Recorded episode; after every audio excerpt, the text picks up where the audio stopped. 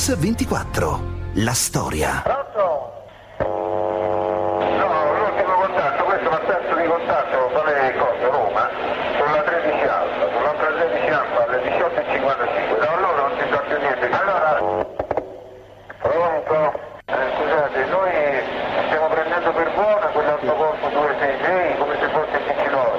Se però voi in quel, in quel- nella stessa ora avete avuto altro, altro traffico, mandatecelo magari lo stesso?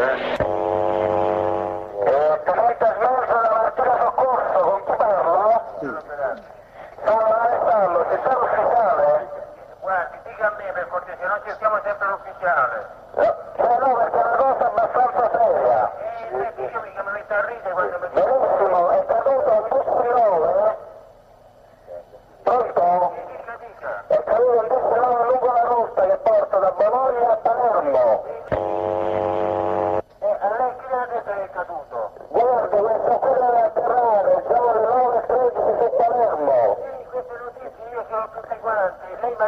detto che è caduto, chi gliel'ha detto? E io penso che sia caduto. Ecco, pensa. Il 27 giugno del 1980, è quasi sera. Un aereo parte da Bologna diretta in Sicilia, il volo è tranquillo, all'improvviso una violenta esplosione, nessuno ha il tempo di accorgersi di nulla. Tutti precipitano in mare, i resti affondano oltre 3500 metri di profondità. All'alba del giorno dopo il mare restituisce pezzi di lamiera e corpi di una parte dei passeggeri. Che cosa è successo? Quello che raccontiamo oggi a Mix 24 è la storia della tragedia di Ustica, l'abbattimento del DC-9 Italia che il 27 giugno dell'80 ha provocato 81 morti, un giallo internazionale che lascia ancora qualche dubbio dietro di sé. Ripescare l'aereo sembra un'impresa impossibile. Dopo dieci lunghi anni succede e la sua figura intera viene ricomposta in un hangar militare. I corpi non restituiti immediatamente dal mare non verranno mai più ritrovati. Passano altri 16 lunghi anni. Il 27 giugno del 2006 i resti dell'Italia vengono trasportati a Bologna dove sono accuratamente lavati e pazientemente rimontati nella loro posizione originaria per essere destinati alla memoria e al pubblico a partire dal 27 giugno 2007. Il 27 giugno del 2007, quasi 30 anni dopo la tragedia a Bologna, si inaugura il Museo della Memoria della strage di Ustica. Un museo fortemente voluto dai familiari delle 81 vittime che la sera del 27 giugno dell'80 hanno trovato la morte nel cielo di Ustica a bordo del DC-9 di Tavia. Un museo che vuole essere anche un monito, un invito a non smettere mai di cercare la verità. E ancora oggi, infatti, dopo 30 anni di indagine, perizie, processi, accuse, sospetti, i dubbi che avvolgevano l'esplosione di quell'aereo sono stati risolti. Si, ci si chiedeva, era una bomba a bordo? No, un missile esploso da un altro aereo. A Roma il giudice Priore, al termine della sua istruttoria, ha scritto testualmente si è trattato di un caso di guerra in tempo di pace. Una tesi ribadita anche nel gennaio del 2007 nel corso del programma Radio Rai Baobab dal Presidente del Consiglio dell'epoca Francesco Cossiga. Sentiamolo. E per quanto riguarda Ustica io credo che sia stato un attentato fallito da parte di un aereo delle potenze NATO, né italiano né americano, ad un aereo che si riteneva portarci il colonnello Gheddafi. La realtà è che il colonnello Gheddafi doveva recarsi in Jugoslavia, ma il nostro servizio segreto militare, il SISMI, guidato dal generale Santovito, lo avvertì che poteva essere oggetto di un, eh, di un attentato. Sono convinto Sì. che l'aereo è stato abbattuto da un aereo di un paese nato che non nomino e che ha puntato male il missile. Secondo Cossiga, dunque, ad abbattere il 19 dell'Italia su Ustica sarebbe stato un missile sparato per errore da un aereo di un paese nato, cioè di un paese amico. Ma Cossiga si è fermato qui. Non è stato più preciso, nonostante ovviamente la sua rivelazione clamorosa abbia suscitato molte polemiche. È insomma un giallo senza fine che lascia molte domande, in cui l'unico dato certo è che ci sono 81 vittime e a parlarcene sono i parenti. Io ho perso mio fratello, mio fratello Alberto, che aveva 37 anni. Io gli ho comprato il biglietto dell'aereo quel pomeriggio, mi ricordo, quella mattina, e lui è partito perché doveva raggiungere la moglie e la figlia che erano già giù in Sicilia al mare in vacanza.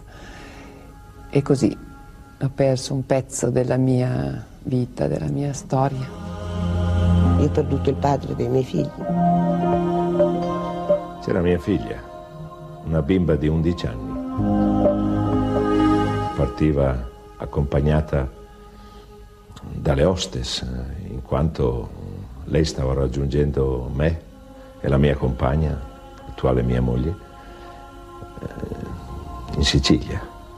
Veniva in Sicilia perché praticamente da quel giorno veniva ad abitare per sempre con me. Mio fratello aveva 12 anni, si chiamava Giovanni, ed era il mio compagno di giochi.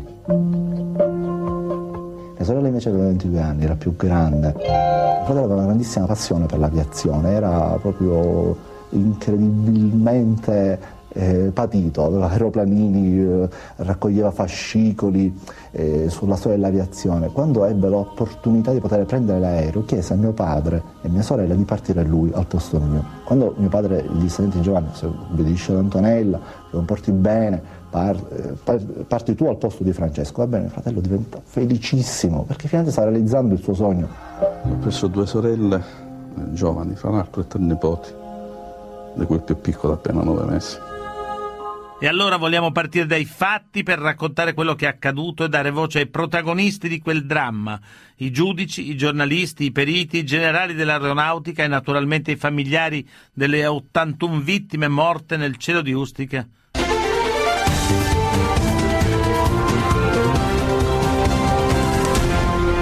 Mix 24, la storia. Bentornati a Mix24, quella che raccontiamo oggi è la storia della tragedia del DG9 Italia. Per tentare di capire cosa è successo quella notte facciamo un passo indietro e ripercorriamo anche noi la rotta del velivolo in quella sera di venerdì 27 giugno. Buonasera Radar di Roma, è l'IH 870. Buonasera anche a lei 870, inserisca 1136 ed è autorizzato a Palermo via Bolsena, Puma, Latina, Ponza 13. Quella sera da terra molti radar vedono il percorso del DC-9. C'è il radar del controllo del traffico aereo di Ciampino, c'è il radar di Poggio Ballone in provincia di Grosseto. Benché il centro di controllo radar di Ciampino abbia visto uno spostamento e un successivo allineamento dell'aereo, l'equipaggio smentisce di aver effettuato qualsiasi manovra. Contemporaneamente due piloti militari, Ivo Nutarelli e Mario Naldini, in volo con un F-104 sulla Toscana, lanciano per due volte un segnale di allarme generale. Forse i due hanno notato qualcosa di insolito nel cielo. Al DC-9 Italia, però, non arriva nessuna comunicazione. Più a sud c'è il radar di Liccola, vicino Napoli. Italia 870, diciamo ha lasciato Ponza 3 miglia sulla destra, quindi quasi quasi va bene per Palermo così. Il DC-9 Itavia passa poi all'area coordinata dalla terza regione aerea, il cui comando è a Martina Franca che supervisiona tutte le operazioni dei radar di Licola, Marsala e Siracusa.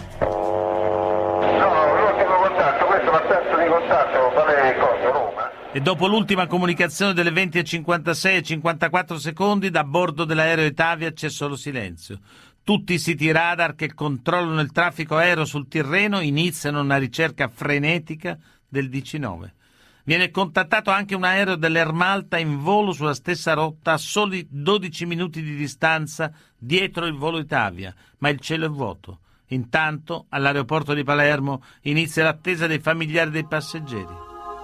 L'aereo è dato per disperso alle 5 della mattina. Non capivamo cosa vuol dire un aereo dato per disperso, è caduto, è stato dirottato, cosa è successo? Mi sembrava troppo, troppo, una tragedia così grande non poteva accadermi perché tu puoi perdere una persona, ma non cinque, così tutti, tutti insieme.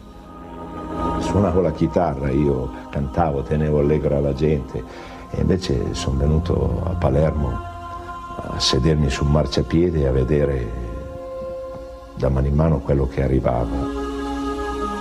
Per cinque giorni i mezzi di soccorso recuperano i pezzi dell'aereo rimasto a galla e quelle poche salme che il mare restituisce, 39 su 81 passeggeri. Il 28 giugno poi al centralino del Corriere della Sera arriva una telefonata anonima. Scriva, qui INAR, informiamo che nell'aereo caduto sulla rotta Bologna-Palermo si trovava un nostro camerata, Marco Affaticato. Per riconoscerlo aveva al polso un Beaumercier. Ma la notizia è falsa e il 29 giugno arriva la smentita. Affatigato e vivo, latitante in Francia, dove si dice collabora con i servizi segreti d'Oltralpe. La telefonata probabilmente viene dal centro sismi di Firenze. In quegli stessi giorni, intanto, la stampa inizia ad ipotizzare il coinvolgimento di altri aerei nel disastro del DC-9. Il 18 luglio dell'80 sulla Sila in Calabria vengono ritrovati i resti di un MiG-23 di fabbricazione sovietica. È un caccia monoposto, matricola 6950 sotto un rettangolo verde, la bandiera dell'aeronautica militare libica. I sospetti sul coinvolgimento di altri aerei sembrano sempre più fondati. Nel frattempo l'inchiesta passa a Roma. Il pubblico ministero Giorgio Santacroce ordina una perizia a John Mecidol, esperto del National Transportation Safety Board, ente americano specializzato sulle indagini sui disastri aerei.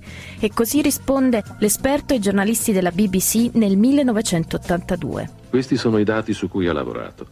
Un tracciato della rotta elaborato dal calcolatore in base alla registrazione delle tracce radar rilevate negli ultimi minuti prima della scomparsa dell'aereo. La linea mostra la rotta effettivamente seguita dal DC-9 verso Palermo. Ma sul tracciato il signor McDowell vide anche altre cose. Alle 20.58 primi e 11 secondi, il radar primario di Roma aveva captato una traccia. Dunque sarebbe stata individuata un'altra traccia oltre quella del DC-9. Si attiva anche il ministro dei trasporti Rino Formica che nomina una commissione formata da Carlo Luzzatti con il compito di indagare sulle cause della caduta del DC-9. Nel dicembre dell'80 la commissione del ministro esclude l'ipotesi del cedimento strutturale, come spiega Carlo Luzzati intervistato nel 1986. Esistono soltanto eh, elementi che eh, non lasciano dubbi sul fatto che eh, l'incidente, eh, la distruzione dell'aeromobile sia stata causata da un'esplosione. Io sono uno dei primi a sostenere la tesi del missile, non perché me la sia sognata, ma perché quella sera, la sera stessa dell'incidente, un paio d'ore dopo, un controllore di volo di Ciampino mi chiama e eh, al telefono mi fa questa ipotesi. Avete sentito il giornalista Andrea Purgatori. Il 17 dicembre 1980 Aldo Davanzali, presidente della compagnia Italia, scrive al ministro dei trasporti Formica che secondo i suoi esperti ad abbattere il DC-9 è stato un missile e lo spiega nell'intervista ad Enzo Biaggi del 1989. Ha votato su un missile perché eh, noi appena è avvenuto l'incidente abbiamo istituito innanzitutto una commissione interna della compagnia e poi abbiamo esaminato il problema sotto tutti i punti di vista e abbiamo visto che l'unica spiegazione possibile poteva essere quella di un'esplosione che aveva abbattuto il, l'aereo. Il ministro dei trasporti Formica cita in giudizio Davanzali per aver diffuso notizie false e tendenziose. La tesi del missile si spinge troppo oltre le conclusioni della commissione ministeriale. Secondo Formica per il momento si può parlare solo di un'esplosione, ma non è certo se sia avvenuta all'interno o all'esterno dell'aereo. Il 28 gennaio dell'81 il Ministero dei Trasporti revoca la concessione dei servizi aerei di linea alla compagnia Italia. A questo punto l'unico dato certo su cosa sia successo al DC-9 è il tracciato radar di Ciampino che evidenzia due punti notati anche dagli esperti americani che forse corrispondono a qualcosa che volava vicino all'aereo dell'Italia. Ma la versione dell'aeronautica rimarrà sempre la stessa, non c'erano aerei italiani o NATO, militari o civili in volo. E allora perché è caduto il DC-9 dell'Italia? Le ipotesi avanzate in questi anni sono state quattro. La prima, il cedimento strutturale, la seconda, la collisione con un altro aereo in volo, la terza, una bomba a bordo, la quarta, Un missile sparato da un altro aereo. Da subito le prime perizie escludono categoricamente le ipotesi di un cedimento strutturale. Quel DC-9 non aveva nessun problema tecnico. Ma per sette anni le indagini restano praticamente bloccate. Il relitto, infatti, giace in fondo al mare a 3500 metri di profondità. Giugno 1987. La ditta francese Infremer inizia le operazioni di ripescaggio del relitto del DC-9. Ma il recupero è solo parziale, manca ancora la maggior parte dell'aereo e una delle due scatole nere. Qualcuno poi avanza anche dubbi su questa società, che si dice sia legata ai servizi segreti francesi, da sempre sospettati di sapere qualcosa di più sul disastro del DC-9. Oltre che a portare a pochi risultati, il recupero finisce così anche al centro di polemiche e speculazioni. Passa un anno e il 6 maggio dell'88, durante la trasmissione televisiva Telefono giallo di Corrado Augias, una voce anonima che dice di essere un ex aviere in servizio a Marsala la notte del disastro rompe un silenzio che dura da otto anni.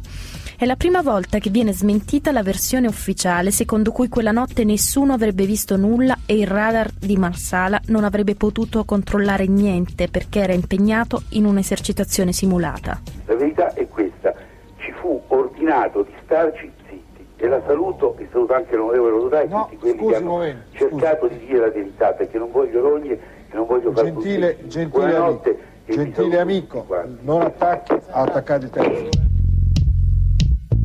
16 marzo 1989. La commissione peritale voluta dal giudice istruttore Vittorio Boccarelli consegna la sua relazione. È un missile. Ma anche le certezze della commissione durano poco. A un solo anno di distanza due dei cinque periti si dissociano dal rapporto finale e sostengono la tesi della bomba a bordo. Le indagini sulle cause dell'incidente sembrano tornare al punto di partenza, cioè a zero. L'inchiesta passa a Roma al giudice istruttore Rosario Priore. Priore impegna nove anni per giungere a una conclusione clamorosa. Quella sera il 19 dell'Italia non era solo. Nel cielo di Ustica c'era almeno un altro aereo. Ma ha avuto questo aereo una responsabilità nel disastro del 19 oppure no? La commissione dei periti, istituita appunto da Priore, la commissione Misiti, si spacca in due. La maggioranza dei periti infatti sostiene l'ipotesi di una bomba a bordo del 19. La minoranza invece propende per la tesi del missile. Come se non bastasse, tutti coloro che potrebbero fornire elementi utili per chiarire cosa è successo sembrano colpiti da un'improvvisa amnesia. È il mistero dei non ricordo a parlarcene il giornalista Andrea Purgatori. La storia di Ustica è una storia fatta di non ricordo. Uno del, dei casi più clamorosi è che quella stessa notte nella base militare di Grosseto ci sono eh, tre ufficiali in torre di controllo che a un certo punto cominciano a parlare di phantom, di portaerei, di aerei precipitati, cioè fanno tutto un discorso che insomma, è assolutamente compatibile con lo scenario di quello che è appena accaduto nel cielo di Ustica.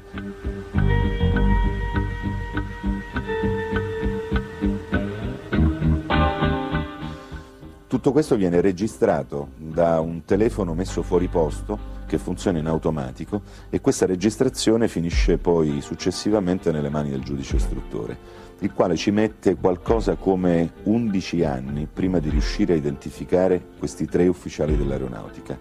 Quando li ha identificati li convoca, li interroga e gli fa ascoltare il nastro con le loro stesse voci. Ci vogliono ben tre interrogatori prima che loro ammettano che effettivamente le voci corrispondevano, che sono loro che stavano parlando, e però contemporaneamente dicono io non mi ricordo affatto quello che stavo dicendo. Un'altra certezza documentata dalle carte, in particolare dalla Nato, è che 20 minuti prima che l'aereo esplodesse un caccia italiano eh, ha visto qualcosa di strano al punto da lanciare un segnale di emergenza prima di rientrare alla base di Grosseto. Il caccia in questione è l'F-104 di Mario Naldini e Ivo Nutarelli, ma i due piloti non hanno mai spiegato il perché di quell'allarme e non avranno più occasione di farlo. Nel 1988 moriranno Ramstuen in Germania nell'incidente delle frecce tricolori che ha provocato la morte di 67 persone. Un altro mistero che si aggiunge al mistero.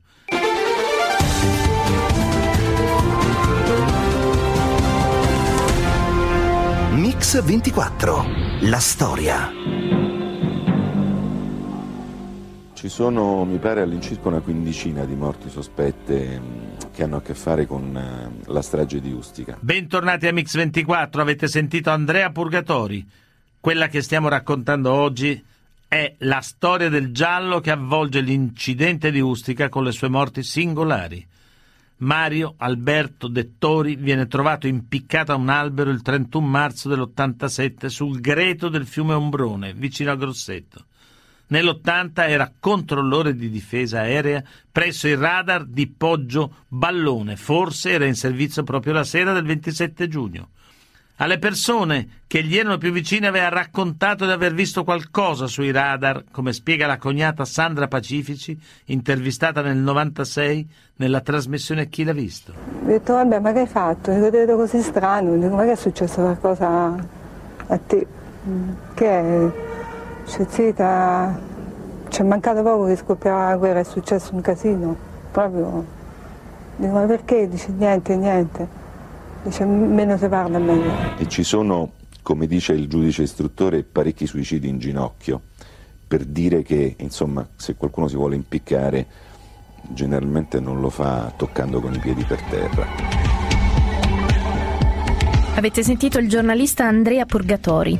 Il maresciallo Franco Parisi viene trovato il 21 dicembre del 95 impiccato ad un albero di un suo piccolo fondo nella periferia di Lecce.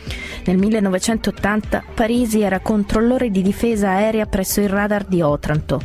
Parisi è di turno la mattina del 18 luglio quando viene ritrovato il MiG-23 libico. Nel settembre del 95 viene sentito a questo proposito dal giudice Priore. Sentiamo il giudice. Parisi era già stato sentito come tutti i suoi colleghi che prestavano servizio quella, in quella sera, quel giorno a, ad Otranto, alla base radar di Otranto. Però poi si erano verificate delle necessità di risentirli e di rimetterli a confronto, proprio perché c'erano difformità tra le diverse versioni. Anche in questo caso si è sostenuto che potesse essere qualcosa invece di compiuto da altri. Perché? Perché l'altezza del ramo era, era piuttosto bassa, lo sgabello non si è capito come se fosse stato calciato da lui o meno. Vennero fuori storie strane, eh, che sarebbe stato anche minacciato, sarebbe stato ripreso quando accennava a voler dire qualche cosa, però sono tutte circostanze, sono tutti fatti di cui noi non abbiamo una prova certa. Lei pensa che sia stato ucciso o che sia stato indotto ad uccidersi o che si sia suicidato? Che sia stato indotto eh, non penso, più che sia stato ucciso. Era la moglie di Franco Parisi, Carla Conte, intervistata nel 2000 nella trasmissione Dossier Strage Ustica, anche se è impossibile provare che si tratti di omicidi, anche su quelle morti il mistero continua. Ma il mistero più grande naturalmente rimane sempre lo stesso. Che cosa è successo al 19? Queste le convinzioni dei parenti delle vittime, Daria Bonfietti, Roberto Superchi, Fortuna Davi. Non ho mai pensato che fosse un incidente, capivo, sentivo che questa mancanza di notizie, questa mancanza di informazioni, questa mancanza di verità eh, non poteva che essere sintomo di una verità indicibile. È sapere cosa è successo, perché è brutto andare a letto tante volte, ancora oggi dopo tanti anni, e non sapere come e perché è morta tua figlia.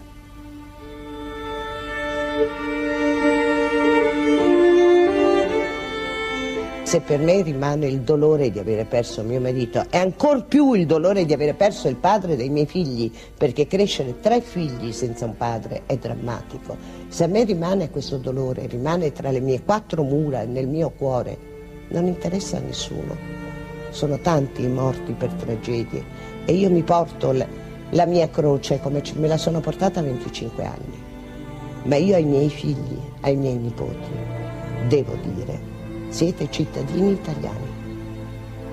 E come cittadini italiani avete dei doveri che io vi ho insegnato a rispettare, ma avete dei diritti che dovete reclamare. E tra questi diritti da reclamare c'è anche il diritto alla verità. Qualcuno ha visto, qualcuno sa, qualcuno deve parlare. Ma chi potrebbe avere dei, degli elementi davvero fondamentali per risolvere questo mistero? Chi c'era quella sera che avrebbe potuto vedere qualcosa? E cosa c'entra quella portaerei americana ormeggiata a Napoli? Ammiraglio Flatley, lei era al comando della Saratoga quel giorno e la Saratoga si trovava nel Golfo di Napoli, esatto? La nave era attraccata nel Golfo di Napoli. Naturalmente i vostri radar erano in funzione. Stavamo effettuando dei lavori di manutenzione sui radar. Ma sicuramente uno dei radar era in funzione. Esatto, effettuavamo la manutenzione, ma il radar era in funzione, anche se era tenuto molto basso. Che cosa ha registrato il radar della Saratoga quella notte, al momento dell'incidente? Di che cosa si trattava? Ad essere del tutto onesto non potrei dire che cosa esattamente comparve sul radar. Gli addetti alla manutenzione notarono qualcosa sul radar. Cosa? Il traffico aereo era molto sostenuto nell'area di Napoli, soprattutto in quella meridionale. Sul radar abbiamo visto passare moltissimi aerei.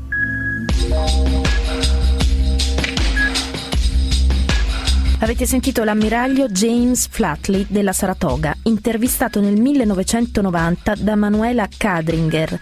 I registri del radar della Saratoga non sono mai arrivati nelle mani degli inquirenti italiani. Consegnati al comando statunitense di terra se n'è persa ogni traccia.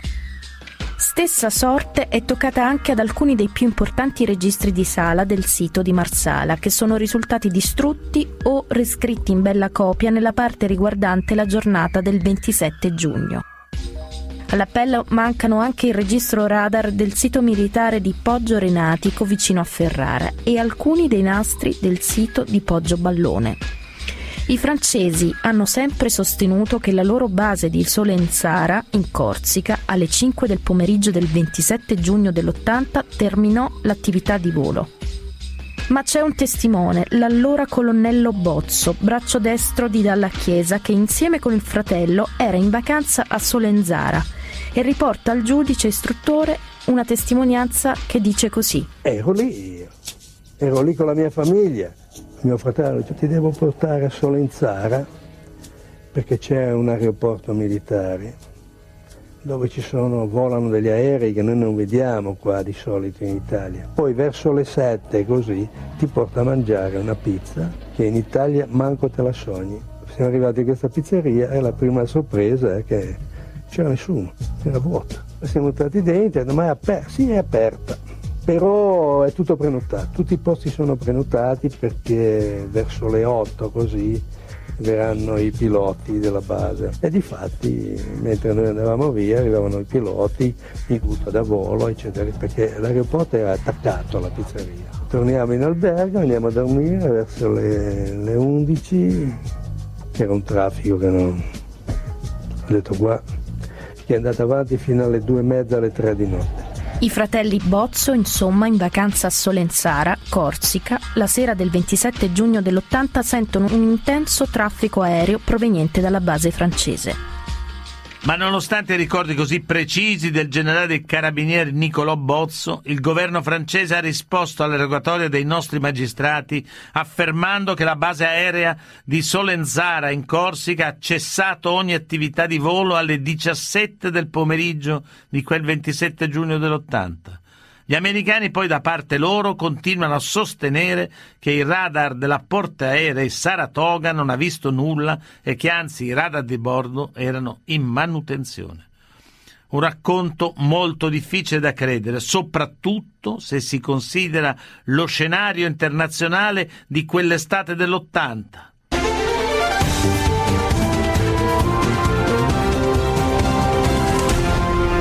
Mix 24 la storia. Bentornati a Mix24, quella che stiamo raccontando oggi è la storia del tragico incidente di Ustica. È il 1980, un anno di tensione, di allarme internazionale, di blocchi dell'est e dell'ovest. Nel dicembre del 79 l'Unione Sovietica ha invaso l'Afghanistan, minacciando una delle regioni più ricche di petrolio del mondo. Poche settimane prima a Teheran gli studenti iraniani hanno assaltato l'ambasciata americana, prendendo in ostaggio quasi 60 diplomatici statunitensi. Stati Uniti e Unione Sovietica utilizzano il Mediterraneo come terreno di scontro. È un braccio di ferro che si protrae in continuazione. Da una parte ci sono le forze americane che si muovono tra la base di Napoli, la base di Sigonella e il resto del Mediterraneo. Dall'altra c'è l'Unione Sovietica che può contare su una parte di appoggio in Libia e su tutti i mezzi aereo-navali che riesce a mettere in campo nel Mediterraneo. Ed è proprio qui che monta la tensione internazionale nei confronti della Libia. Gheddafi lavora per arrivare alla costituzione di una nazione che unisca i popoli arabi e adotta una politica estera decisamente anticolonialista e anti-israeliana. Ce ne parla Andrea Purgatori. Il colonnello Gheddafi è, diciamo, in quel momento il nemico numero uno degli Stati Uniti. Il presidente degli Stati Uniti d'America ogni mattina si preoccupa di cosa farà Gheddafi anche la Francia di Giscard d'Estaing è in rotta con Tripoli che minaccia il regime filo-francese del Chad. E da quando con gli accordi di Camp David nel 1979 il presidente egiziano al-Sadat ha siglato la pace con Israele, Gheddafi ha incoraggiato una guerra non dichiarata anche contro l'Egitto. Gheddafi minaccia di mettere in atto una, eh, una, vera e propria offensiva, addirittura si parla dell'accensione delle basi degli scudi, i missili che vengono puntati contro l'Egitto dove si, sta, no, si stanno trasferendo un paio di squadriglie di cacciabombardieri americani. Avete sentito Andrea Purgatori, è l'operazione Proud Phantom, obiettivo ufficiale, una semplice esercitazione. In realtà sembra che gli americani vogliano addestrarsi insieme ai MiG-21 guidati dagli egiziani per preparare un attacco alla Libia e impadronirsi dei pozzi petroliferi. L'Italia ha un rapporto privilegiato con tutti i paesi arabi e in primo luogo con la Libia. Ce ne parla il giudice Rosario Priore. Non potevamo nemmeno fare a meno della Libia che, specialmente in quel periodo, ci riforniva di una percentuale altissima nostri, del nostro fabbisogno petrolifero.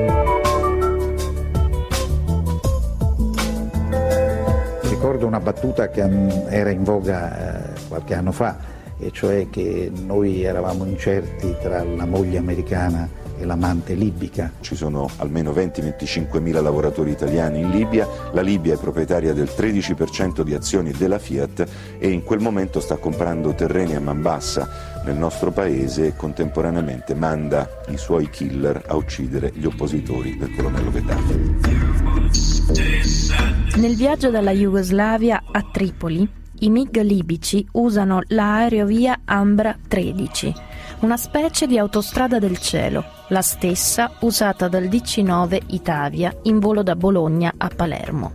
Ce ne parla Daria Bonfietti, sorella di Alberto, vittima del disastro della strage di Ustica. Sappiamo perché l'ha rivendicato più e più volte il presidente della Giamaeria Gheddafi, che quella notte la vittima designata era lui. Io non voglio dire che questa sia la verità.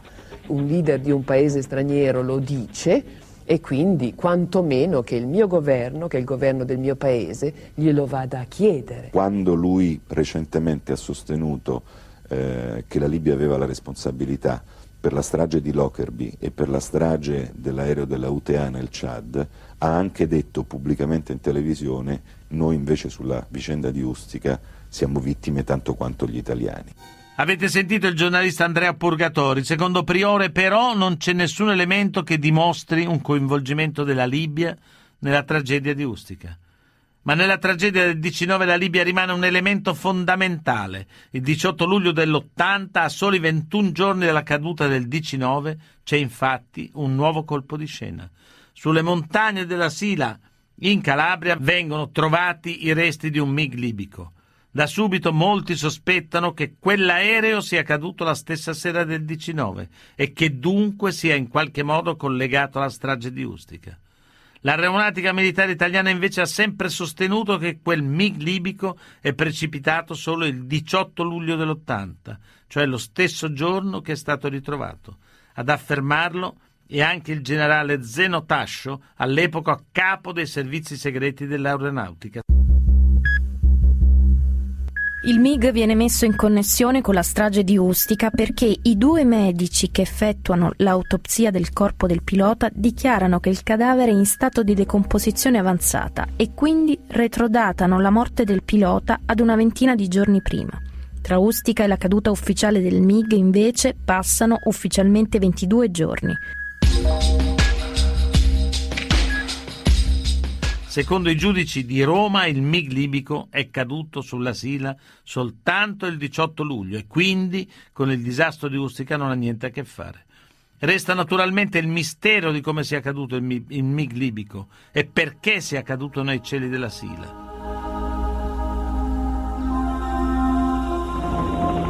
Daria Bonfietti, sorella di Alberto, vittima nella strage di Ustica e presidente dell'Associazione Parenti delle Vittime della strage. Allora, eh, che sia stato un missile ad abbattere il DC-9 quel 27 giugno è acclarato. Quando si è avuto la certezza? la si è avuta nel 1999 con la sentenza ordinanza del giudice Priore che ha definitivamente acclarato che il 19 è stato abbattuto all'interno di un episodio di guerra aerea. Perché ancora si hanno dei dubbi o comunque non si capisce, alcuni ancora parlano di un'ipotesi diversa, appunto di una bomba esplosa a bordo? Ci sono i negazionisti anche della Shoah punto, non voglio entrare nel merito, ognuno mm. pensa quello che vuole. Detto questo, nel 34 anniversario, proprio perché invece manca un altro pezzo importante di verità, e cioè gli autori, i responsabili materiali dell'abbattimento di un aereo civile in tempo di pace e questo è altrettanto importante, altrettanto determinante. Lei si è fatto un'idea di chi possa essere stato? Ma sa, soltanto il nostro ex Presidente del governo de, della Repubblica per sette anni e Presidente del Consiglio la notte dell'evento ha detto nel 2007 che ad abbattere il 19 sono stati i francesi perché dovevano abbattere l'aereo del leader libico Gheddafi e da lì la magistratura ha riaperto le indagini per chiedere alla Francia risposte rispetto a queste dichiarazioni, quindi non è che me lo siano, sia inventata, era una, era, una Potrebbero essere stati i francesi quindi? Certo, questo dice il nostro solo Cossiga. della Repubblica e Presidente del Consiglio quella notte. Purtroppo per tutti gli anni prima del 2007 aveva sostenuto, come dicevano i militari che erano suo, ai suoi ordini quella notte, che era stato cedimento strutturale. Questa è stata la grande menzogna, il grande inganno. Di Cossiga parliamo, tempo, giusto? Anche, per troppo tempo si è negato l'evidenza. Perché anche, dice? Sì, anche di Cossiga, ma anche di tutti gli altri che evidentemente, perché Cossiga sostiene di essere stato informato dall'ammiraglio Martini a metà anni Ottanta, quindi tutte queste informazioni non sono mai arrivate alla magistratura che aveva ben la possibilità di provare a capire se, se avevano un senso, se avevano un fondamento, invece tutte queste informazioni non sono mai arrivate a chi dovevano arrivare e rimanevano così eh, nel pur parler, nelle stanze mm-hmm. eh, inutili nelle quali sono rimaste. Infine la sentenza del 22 ottobre 2013 ha confermato sì. quindi che c'è stato un depistaggio nelle indagini, lo abbiamo appena detto praticamente, nella strage di Ustica. Lei quindi si è fatto un'idea di chi sia stato eh, il responsabile a depistare? È evidente che la Cassazione ha considerando valida la ricostruzione del giudice priore, eh, condannato il Ministero della Difesa e il Ministero dei Trasporti per avere gli uni non controllato i nostri cieli e gli altri appunto depistato, tanto da non permettere la verità di venire acclarata. E quindi è un'indagine eh, questa che deve essere continuata proprio per trovare le responsabilità. È evidente che ci sono uomini delle istituzioni che hanno preferito ubbidire ad altri ordini, mm. una strana forma di fedeltà. Lei si è fatta un'idea dei nomi, pro...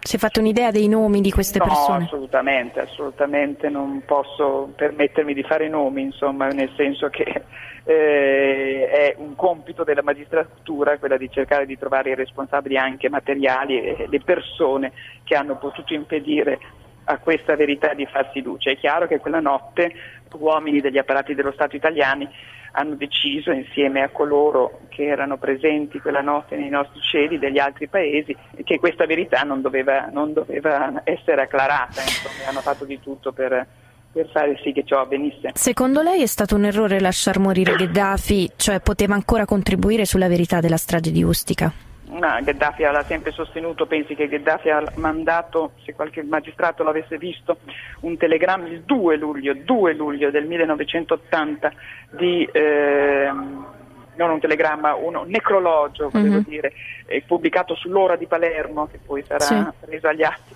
facendo le condoglianze ai poveri parenti delle vittime della strage di Ustica. Quindi se il 2 luglio del 1980 qualcuno voleva andarglielo a chiedere com'è che faceva un necrologio a queste persone, eh, forse si cominciava prima a cercare e aver voglia di cercare la verità. Cosa si aspetta dalla politica oggi? Come dicevo prima, aspetto che il governo Renzi si attivi eh, nel momento del semestre europeo con più forza perché è evidente che dobbiamo imporre, pretendere dagli altri paesi che ci raccontino quella che era eh, lo scenario di guerra che quella notte si stava attivando nei nostri cieli. Dalla Francia in particolare, quindi? Dalla Francia in particolare, perché questo dice, insisto, soltanto l'ex presidente Cossiga, e anche poi dall'America. L'America aveva un AWACS sopra la Corsica che vedeva tutto quello che succedeva, era fatto apposta per vedere eh, quello che succedeva ovviamente nel Tirreno e nel Mediterraneo, quindi la collaborazione deve essere anche di stati non solo europei. Poi del Belgio che aveva quella notte degli aerei nei nostri cieli,